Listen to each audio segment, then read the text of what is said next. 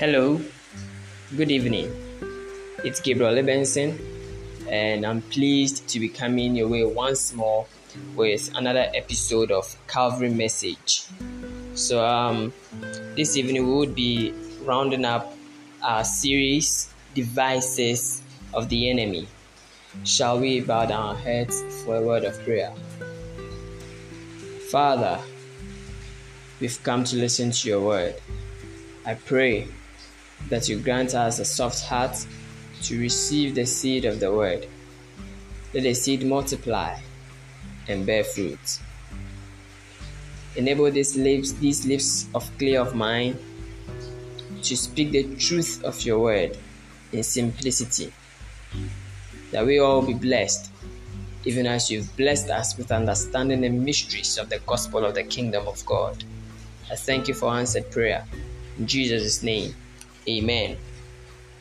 So, um, as I said, today we will be concluding our series. We'll just be drawing the curtains down on devices of the enemy. And the third installment, final installment of this series is avenues of temptation the devil uses now. The avenues of temptation the devil uses now. So, to recap on our uh, two previous episodes if perchance you didn't listen to them. I would encourage that you go back and listen to them because um, there were some deep truths expound expounded in there. So if you've not had a chance to, it's on this same podcast channel. You can go check them out. Devices of the Enemy um, one and the Device of the Enemy two, and then you know what was there. But then for the sake of time and for the sake of understanding this very episode, I'd want to recap what we discussed in the previous two. So we talked about the fact that the devil is a tempter. That's that's who he, he is. It's his identity, and he can't change from it. The Bible calls him the accuser of the brethren. He's, he's a tempter. He's a deceitful one, and he will try to tempt you. Not he will try to tempt you. He will tempt you at every turn of your Christian life if given the chance. And then there are two types of temptation that we talked about. We talked about um, the temptation through enticement and then the temptation through endurance. So, in the first type, we, we learned that uh, we are enticed by vanities, by pleasures, and by false doctrines, and then we are just drawn away from our faith. And the second one is you know, when the devil um, uh, incites um, challenges in our lives, and then we need to endure, but then we cannot endure, and then we fall away. So that's the effect, or those are the effects of those kinds of temptations. But we talked about the need to persevere until the very end because the Lord is not going to allow any temptation that is greater than you to befall you.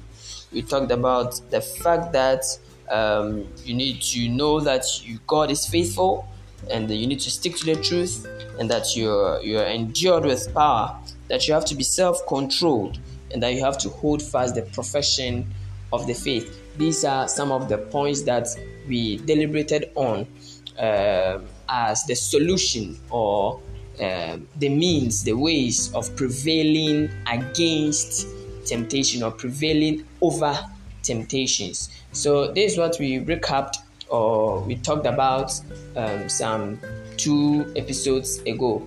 Um, it's drizzling over here, so if you can't hear, I'll try my, my very best to, to speak loudly. But if you can't hear me, please forgive me. It's, it's the weather. But um, in no time, the rain is stopping in Jesus' name. Amen. All right, so um, we, we're just going to, without wasting much time, we're just going to delve straight into what we have for this evening. Um, devices of the enemy, avenues of temptation the devil uses now. So, um, we, we, we're talking about devices of the enemy, right? We're talking about ways and means that the devil can tempt Christians, ways and means that the devil tempts the sons and the daughters of God. And uh, we talked about the types, as I mentioned. Now, whether the devil will tempt you by your pleasures, whether the devil will tempt you by your vanities, or through false doctrine, as we saw in the case of the parallel case of Jesus and then Eve. Okay, they will be based on these three avenues.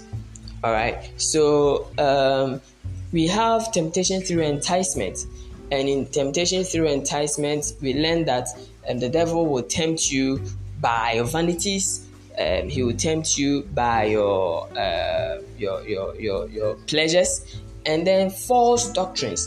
And then when we talked about the temptation through endurance, we talked about the fact that the devil employs deceits and deceptions, doubts in these kinds of, of, of temptation. So you can see that the tools that he's using, okay, are your pleasures, are your vanities, are uh, false doctrines, are doubts and deceits and deceptions. So these are the tools that he's using. However, in which avenue is he using them at? Or what what what is the driving force okay that he's implementing these tools through. Okay it's three things. It's uh, your money. No it's not your money. It's money it's sex and it's pride. So these are the three avenues that the devil tempts people that the devil tempts mostly christians through money sex and pride these are the three avenues so we'll be talking at length about these different kinds of avenues. Okay, so um, just a clear distinction when, when, we talk about the avenues, I'm talking about um, you see the the the the. the when, when I talk about the avenues, I'm talking about the kinds, the, the, the places or the launch pads, okay, where the devil actually implements his strategies from okay or the the the the targets that he he wants to achieve okay by reason of his object of temptation.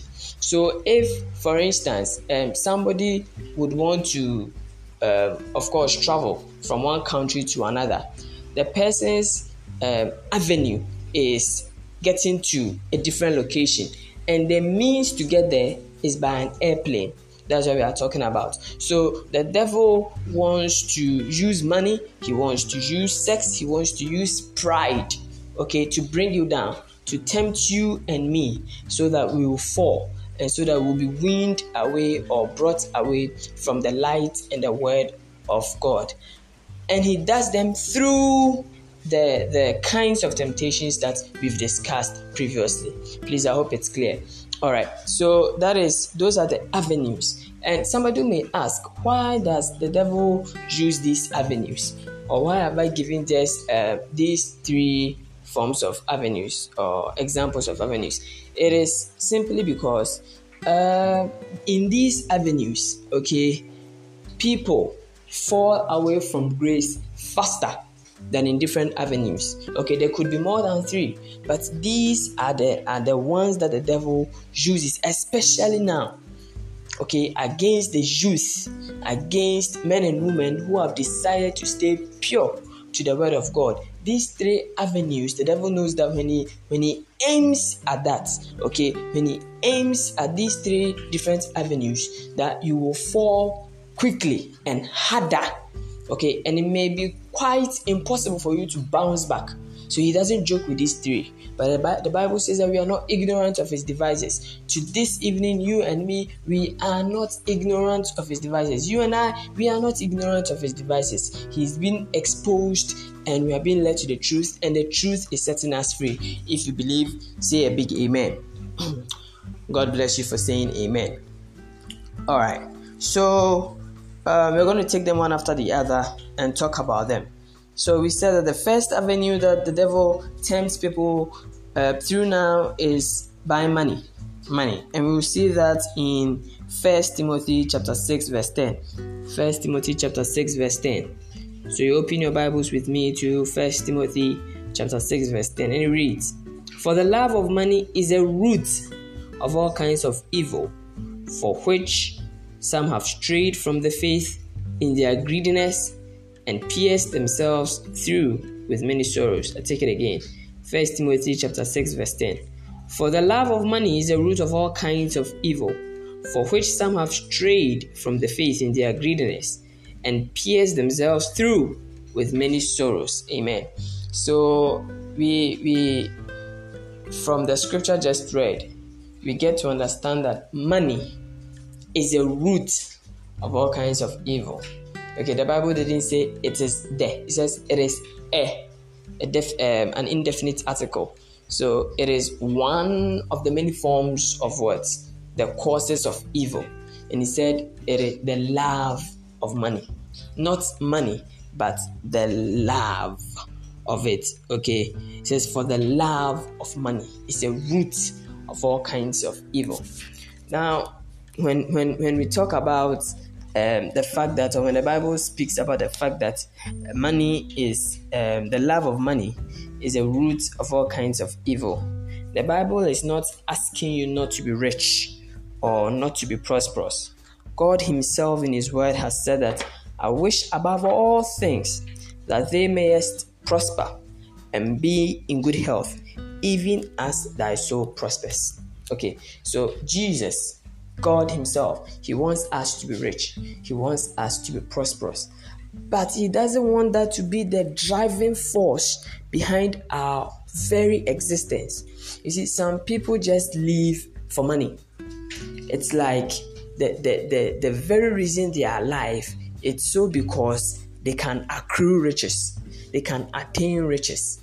But that is not the will of God for you and me. Okay, the Bible says, He says, He says, I wish above all things that thou mayest prosper and be in good health, even as thy soul prospers. So God wants your soul to prosper first. And as your soul prospers, then your health prospers. As your health prospers, everything around you and everything about you prospers your job, your education, your career, your finances, your children, your family, everything about you. It prospers.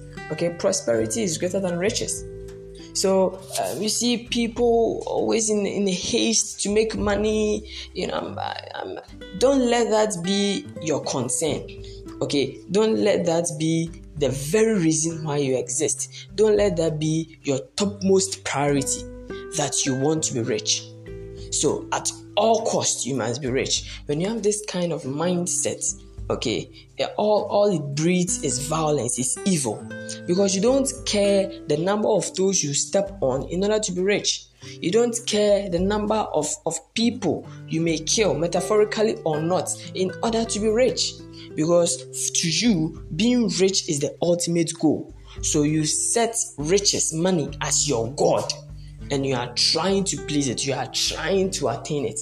Meanwhile, God has given unto us the power to make wealth, and all that we need to do is to seek Him first. The Bible says that seek the kingdom of God and righteousness first, and all other things. He said, when, when you read that passage, He said, Look, I know that you have need of all these things. I think it's in Matthew 6 30 34. What you wear, what you eat. I mean, I know that you have need of all that. But seek first the kingdom of God. God knows, and all other things, every other thing He's going to add onto you. You don't have to make money a priority. So you see, young people, uh, you know, trying to make it with all their might, with all their strength, they forget God, and so they forget their their Christian principles, they forget their morals, and they do all kinds of distasteful things. You know, uh, they bet around, they gamble around, have any, you know, uh, um, um, um, um, kind of labor or work that will fetch them something lucrative, no matter how dubious the means are, they will still be employed. That's why you have people who are drug addicts, people who are dealing in drugs, they are, they are drug dealers and stuff like that because they, they, they, they want money. They want to they, they want to make it by every possible means. So they don't care. That's what the Bible is saying. It's a root of all kinds of evil that can make you do things that you thought you were never capable of doing. Plus, the Bible has said we shouldn't lay for ourselves here treasures on earth. It says we should lay up treasures in heaven where moth and decay do not happen. I mean, the money that you are chasing, the money that you you, you, you, are, you are running rampant for. in eternity, are you going to spend that money? Probably your descendants may not even be able to spend that money. And you know that money gained through this, and dishonesty will be diminished. So why not seek the Lord first? Do not let the devil, no matter your circumstance, do not let the devil use money as a means to tear you from the faith. Don't think you are too holy. If Demas, okay, Demas was Paul's friend, he was an apostle of the Lord, okay, an apostle of the Lord. Even if he was able to turn away, if the devil was able to tempt him through the avenue of money, and the devil succeeded, then we all need to be watchful. The Bible says, Take heed lest you fall. Anyone who thinks you stand, take heed lest you fall. So when you read um, um, First Timothy, I think 410, 410, mm-hmm. Second Timothy rather, Second Timothy chapter 4 verse 10 it says for demas has forsaken me having loved this present world and has departed for thessalonica having loved this present world. He loved the things of the world. He loved money. He chased after money. So in the end what happened was he left Paul. In other words, he left the, the, the, ministry of the gospel, the ministry that was entrusted into his hands. That is one avenue through which the devil can tempt us by money. You know, the key to riches is faithfulness. When you read Proverbs 23 4 and Proverbs 28 20, you'll find astounding and amazing surprises about how to make money. And it's not about you know being being too overzealous and you, you are chasing after money at every beck and call. No. It's being diligent, it's being faithful with what you've been given, and the Lord is going to multiply that. Never let money be a snare or a trap for you. The second is sex. And you see, most most of the times, eh, these are the things that uh, the devil uses on the youth. And like I said, these things are difficult to heal from. Imagine someone who has become so enticed with money. What did Jesus say about people like that? He said it is difficult for a rich man to enter into the kingdom of God. Very difficult. I'm not saying if you're a rich man you can't enter into the kingdom of God, no. But he says it is difficult because when you become rich, you, you tend to trust in, in, in your riches, which are uncertain. That is why Jesus or the Lord trains us before He blesses us with riches, so that the riches will not have an adverse effect on us. David prayed that prayer. Do you remember?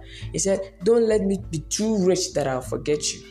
Unfortunately, his son Solomon didn't pray that same prayer. So, I mean, we, we all know what happened to him.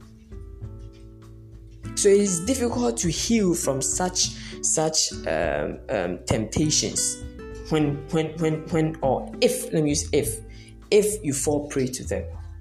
Secondly sex. This this is a whole a whole scripture on its own. A whole sermon actually on its own.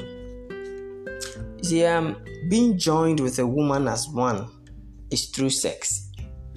Okay so therefore uh, the two become one flesh through sex so when you read Matthew chapter 19, verse 5 and verse 6, let's open to Matthew 19, verse 5 and 6. What does it say? It says, uh, and said, For this reason, a man shall leave his father and mother and be joined to his wife, and the two shall become one flesh. So then they are no longer two, but one flesh. Therefore, what God has joined together, let no man separate. So we know that the two become one flesh through sex. Why am I saying that? Because the Bible said, for this reason. For this reason. What reason was the Bible talking about? The reason of marriage. The reason that they are both male and female. So, that there is a female is the reason a man shall leave his parents and be joined with a woman. So this connotes marriage, right? And marriage between a man and a woman are that. Any other kind of marriage is imported. It is unnatural and it is sinful. It's actually demonic. The only acceptable marriage is marriage between a man and a woman. That's what the Bible says. For this reason, a man shall leave his father and mother and be joined with her. This also supposes that if you are not married and you have sex, it is a sin. Because the Bible says, for this reason, for the reason that a man has seen a woman that he delights in, he shall leave his father and his mother. That's marriage and be joined. So he leaves, that connotes marriage, and be joined, that is sex, to her. Therefore, if you have sexual relations with anybody who is not your husband or your wife, it is a total sin. So when you read um, 1 Corinthians chapter 7 verse 2 the Bible says that it is not good for a man to touch a woman. Nevertheless for the sake of sexual immorality let every man have his own wife and every woman her own husband. The Bible said it. This is direct. It says it is not good for a man to touch a woman. It is not good. Nevertheless for the sake of sexual immorality because i mean man if if you are sexually immoral okay i'll i'll, I'll come there.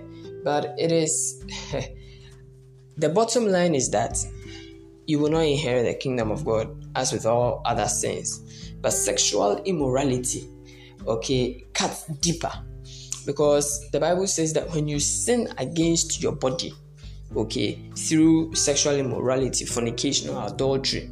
You are not only you are, you are, you are not only sinning against uh, you are sin you're actually sinning against your body because every other sin that you commit is outside the body but sexual immorality is against the body that's why people who are addicted to fornication, who are addicted to pornography, who are addicted to masturbation, people who are addicted to, to who are adulterous, it is difficult.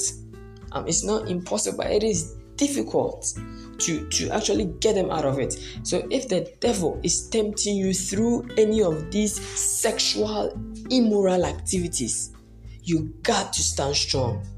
Grace is available. You got to stay with the word. You got to profess the word. You got to live for Christ. Or else when you fall prey, if again let me use if, or else if you fall prey to these sexual immoral acts, it will be very difficult to come out of it because it kind of alienates you. You, you sin against your own body. Can you imagine? The Bible says all other sins it means all, all, all the other forms of you know sins mentioned in Galatians 5:19, you know, idolatry, covetousness, lasciviousness, greed, um, a whole lot, drunkenness, and all that, murders, you know, orgies and all that, passions, revelries. It means that all these other sins are done outside the body, but yours, which was a sexual immorality, is done against the body. That has terrible consequences. Probably I cannot, like I said, it's a whole sermon on its own. So I would do, by the grace of God, um, I've been enlightened through the Word of God by the Holy Spirit about some of the dark consequences of premarital sex and extramarital sex. So I'll cover it in the next meeting, but I need you to understand that it is very, very damaging if you are given to sexual immorality. That is why the devil is so particular about people, you know, being tempted and falling to, to sexual immoral acts. Other than in marriage, it is sinful to have sex. This is because your body is the Lord's. That's in 1 Corinthians 6 19 20. It says, Know ye not that your body belongs to the Lord and that you were bought with a price? You are bought with a price. Your body is the Lord's. So once you have sex with another, you become one body with a person and therefore have played the harlot with God. The devil knows this. The devil knows this. He knows that your body is the Lord's. Once you're a Christian, you've been bought at a high price. You don't live for yourself, you live for God. You are one spirit with the Lord because you are joined with Him by virtue of the Holy Spirit who resides in you. So you are one body, you are one spirit, you are one soul with the Lord. However, when you sleep with somebody who is not your wife or your husband, what you do is you become one with that other person. And so you have played harlot, harlotry, or you have played the harlot with God. You have cheated on God. Imagine that. The devil knows how how dire the, the consequences are. And so at all costs, he tries to make people sleep with each other as if as if th- there is no tomorrow. As if it's it's normal it's not normal to sleep with people who are not who are not married. It is not normal. It's it is the system so it's a lie from the it's a deception. It is not normal. No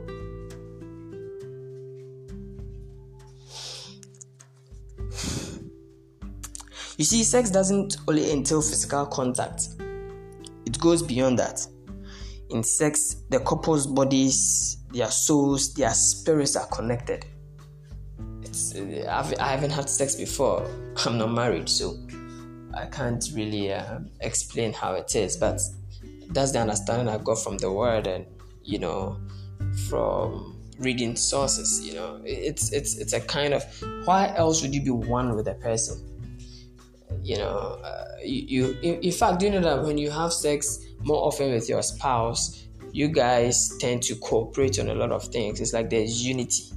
You know, a couple that does not have sex, there's there's there's always friction in their house or in their home. So you are joined in these three realms: spirit, soul, and body. And this is akin to being one spirit with the Lord. Okay. You see, the Bible says you are one spirit with the Lord. It's, it's almost the same as, you know, uh, similar to the kind of oneness you have with your spouse through sex.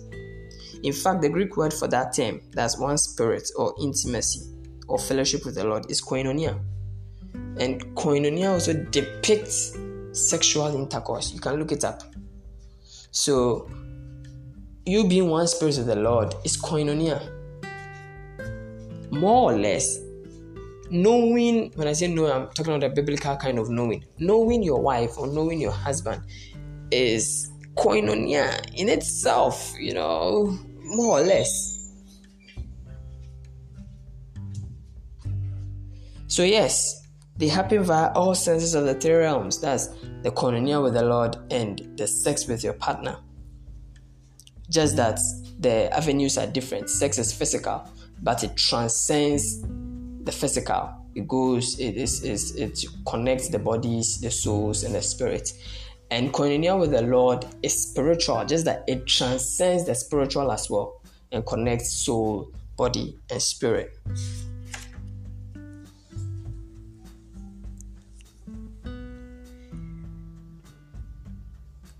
Someone may ask that if I'm one spirit with the Lord and my body is His, and so he doesn't want me playing the harlots with my body since I'll be joined to others, then it makes sense that he wouldn't want me to marry either because I'll be joined with another. What about that? That is actually a very good question. You know, Jesus' disciples had the same concern when the master explained to them the consequences of sex, marriage, and divorce in Matthew chapter 19. So they said, and I quote in verse 10, it is better not to marry. But Apostle Paul alluded to the same thing, right? He said he wished that all men were like himself, not not married. But when you check out Jesus' response in verse 11 of Matthew 19, he said, All cannot accept this, saying, but only those to whom it has been given. Therefore, it has not been given to you, you must marry. That was Apostle Paul's conclusion too. So please marry if it has not been given to you. It is not a sin. Marriage is not a sin. Marriage is legal. Okay, God Himself instituted marriage, so why wouldn't He want you to be joined with your with your with your spouse?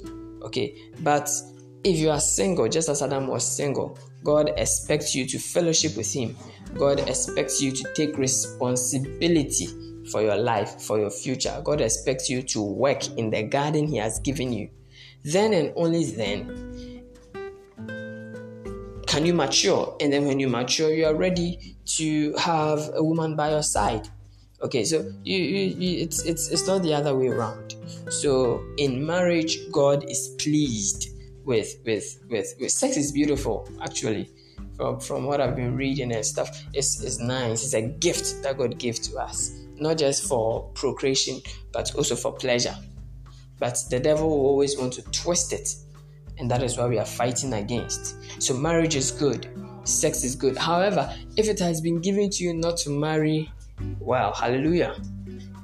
Uh, it is better that way. But if it has not been given to you, and I guess that is like 99.99% of, of the human population, that was just a joke. Please marry because of sexual immorality and all that. Yeah.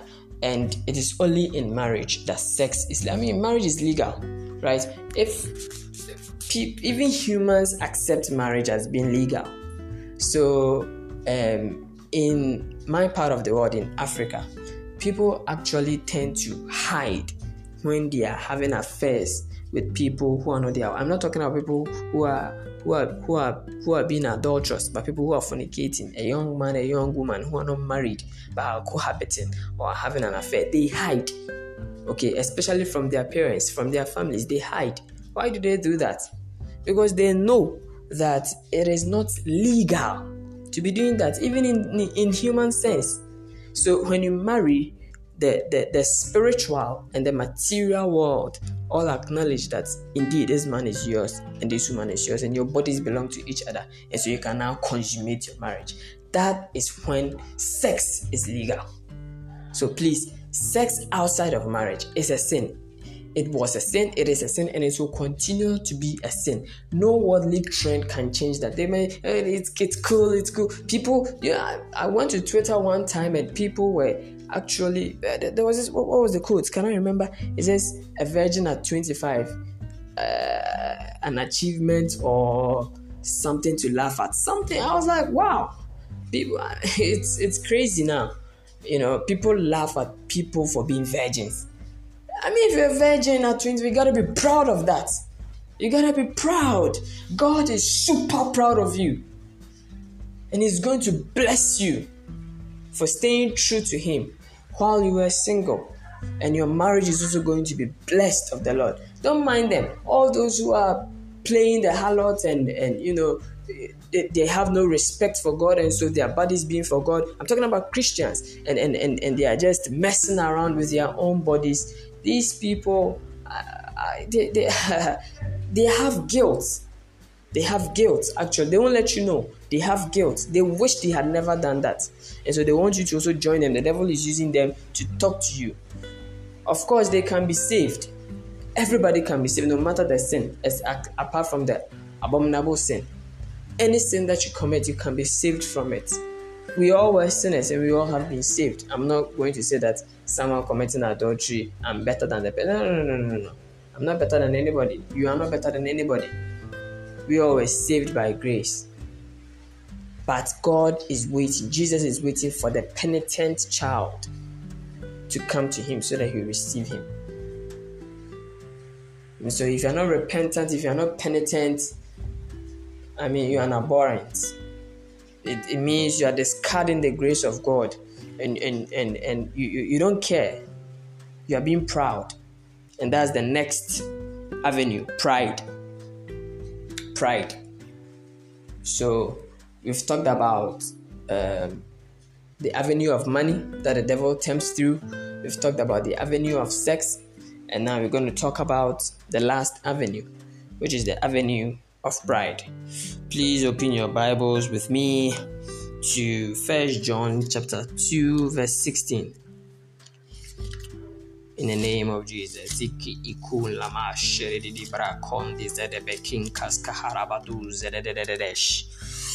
Are you there?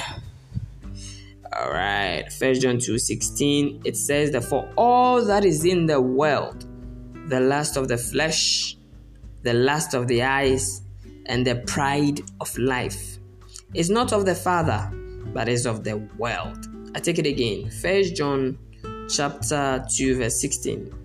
For all that is in the world, what is all that in the world? The lust of the flesh. To one, two, the lust of the eyes, and then finally the pride of life. It says, These things are not of the Father, but eh, they are of the world. I mean, if you look at this scripture critically, I think it can it can conclude everything that I'm talking about here. Is that all that is in the world, the systems, the avenues, the workings of the world, the wheels that the world runs on. That's what the Bible, the Bible says all. It didn't say some of what is in the world. It said for all that is in the world. So, what makes the world the world? What makes the world stand? What makes the world systems spin and run? It's just these three the lust of the flesh, the lust of the eyes, and the pride of life. These are what is of the world. These are what the devil is the devil over. This he's, he's the prince over these. The lust of the flesh is the ruler of them. The lust of the flesh, the lust of the eyes, and the pride of life. And we've talked about them, right? I think these are the avenues. It, they have. It, Thank God for this scripture. It has beautifully encapsulated everything that I wanted to say. So now I can confidently say that there are only three avenues that the devil tempts through money, sex, and pride. Because the lust of the flesh is what? Mainly exhibited through uh, um, sex. Mainly. And then the lust of the eyes is also mainly exhibited through uh, um, greed, money. And then lastly, pride of life. That's what we are going to talk about pride. He that it is not of the Father, but it is of the devil. These three, they are of the devil. They are of the devil. Pride of life. These are what the devil uses to cripple our faith. Pride of life. Rejecting the love of Jesus, rejecting the grace of Jesus, thinking that you are okay on your own pride of life. Always taking offense at the least possible thing because you think yourself to be higher over everybody. You know, uh, somebody said that pride is not just being thinking that you are above everybody, but also thinking that you are beneath everybody. he says, See yourself as God sees you. Don't see yourself above that or beneath that. I think that's pride. Let's take that. So see yourself as, as God sees you, not above what God sees you, not below what God sees you. And I think it's scriptural. I've forgotten the, the, the, the exact place in scripture that it's at, but this quotation says something like this. It says that um, um, do not think of yourself more highly than you ought to. Right? Do not think of yourself more highly than you ought to. So some people, probably because of their caliber in the world, probably because of uh, uh, let's maybe a degree that they have, maybe two multiple degrees that they have, let put that way, because because of the uh, uh position. Uh, maybe they are into politics, they are into finance, they are into economics, they are, they, they are, they are celebrities. they expect a certain kind of treatment, you know maybe maybe they are um, they possess a certain kind of unique beauty. They're very beautiful. They're very handsome. They're very rich. So they are proud. They are haughty. Think somewhere in Proverbs it lists seven things and, and says these are an abomination to me. The pride of life. Having having put so much trust in this life that you, you, you become proud, you become puffed up, and you expect a, a, a different treatment everywhere you go. And you see, when you when you read your Bible very well, it cautions pride at almost every turn in juncture.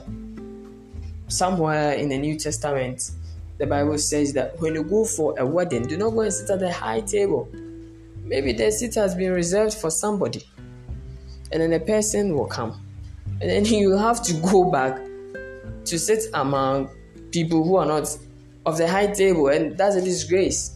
But rather sit amongst the ordinary people, so to speak, so that when or if and when they come to call you, that one is it's it's more dignified. Then join them there. So the, the, the, the, Bible wants us to be, the, the, God wants us to be humble. Jesus himself was humble. The Bible says this about Jesus. He said, He said, even though he was equal with God, he didn't think it as, as something to grasp onto. But he made himself of no repute and died a death. And not just any death, but a shameful death at that. Death on the cross. most of the Jesus was death on the cross was very shameful. They crucified them naked. Very very shameful at the time. Which which shameful death do we have now?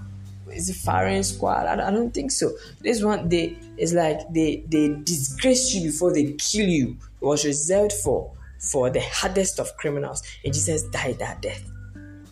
He died that death for you, for me.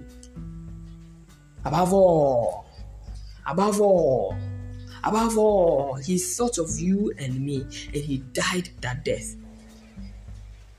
Even while on earth, he was equal with God. The man was God.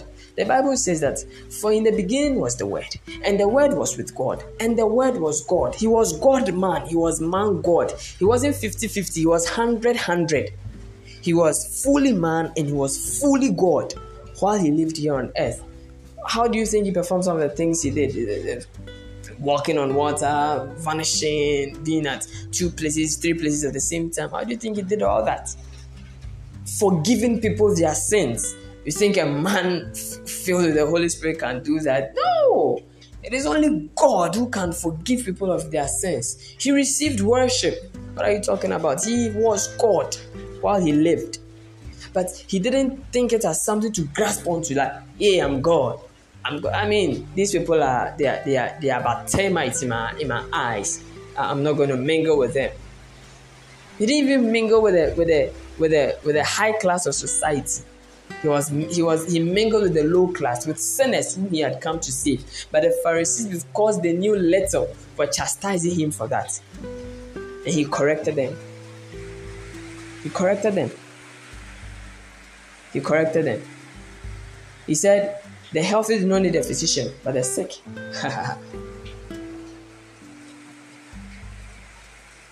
the pride of life. Jesus was so humble. He is so humble. How many of us would have done that? He left his glory. This he was served by what does he need? Angels were serving him. Angels were bowing to him. The streets of heaven are made of gold. Consider that. Go figure. Yet he left all that and was born in a dirty manger for you and for me.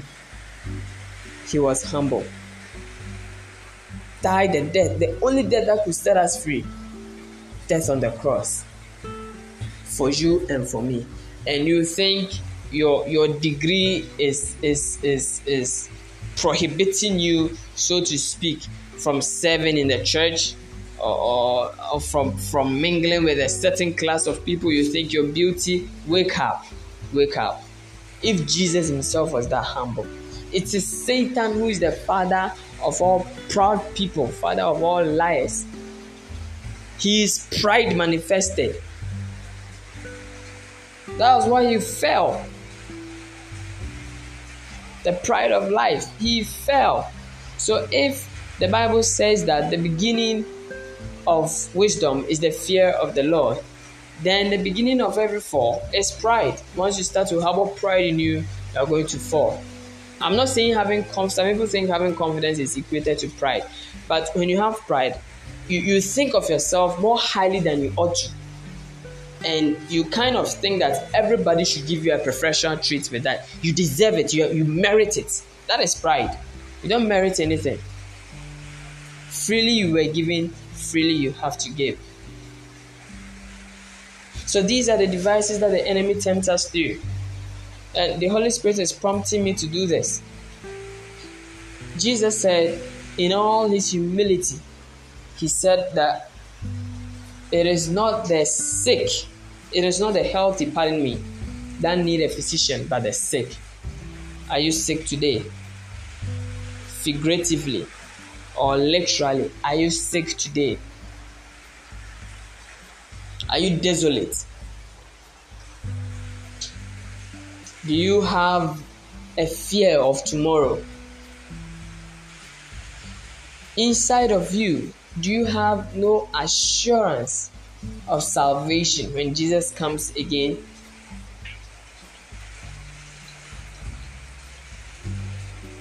Are you bombarded with disappointment, with, with, with failure, It's as if nothing you do ever prospers.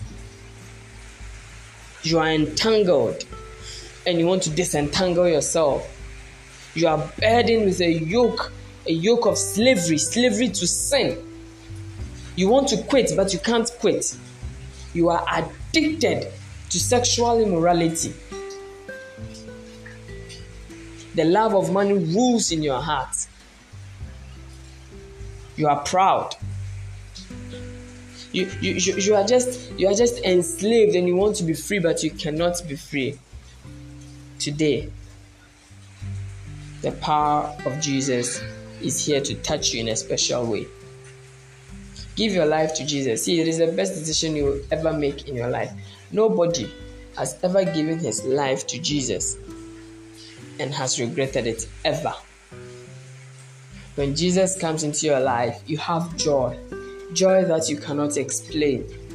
You're not scared of anything, not even death, because you rule over death. Because you rule over the things of the world, you rule over the systems of the world.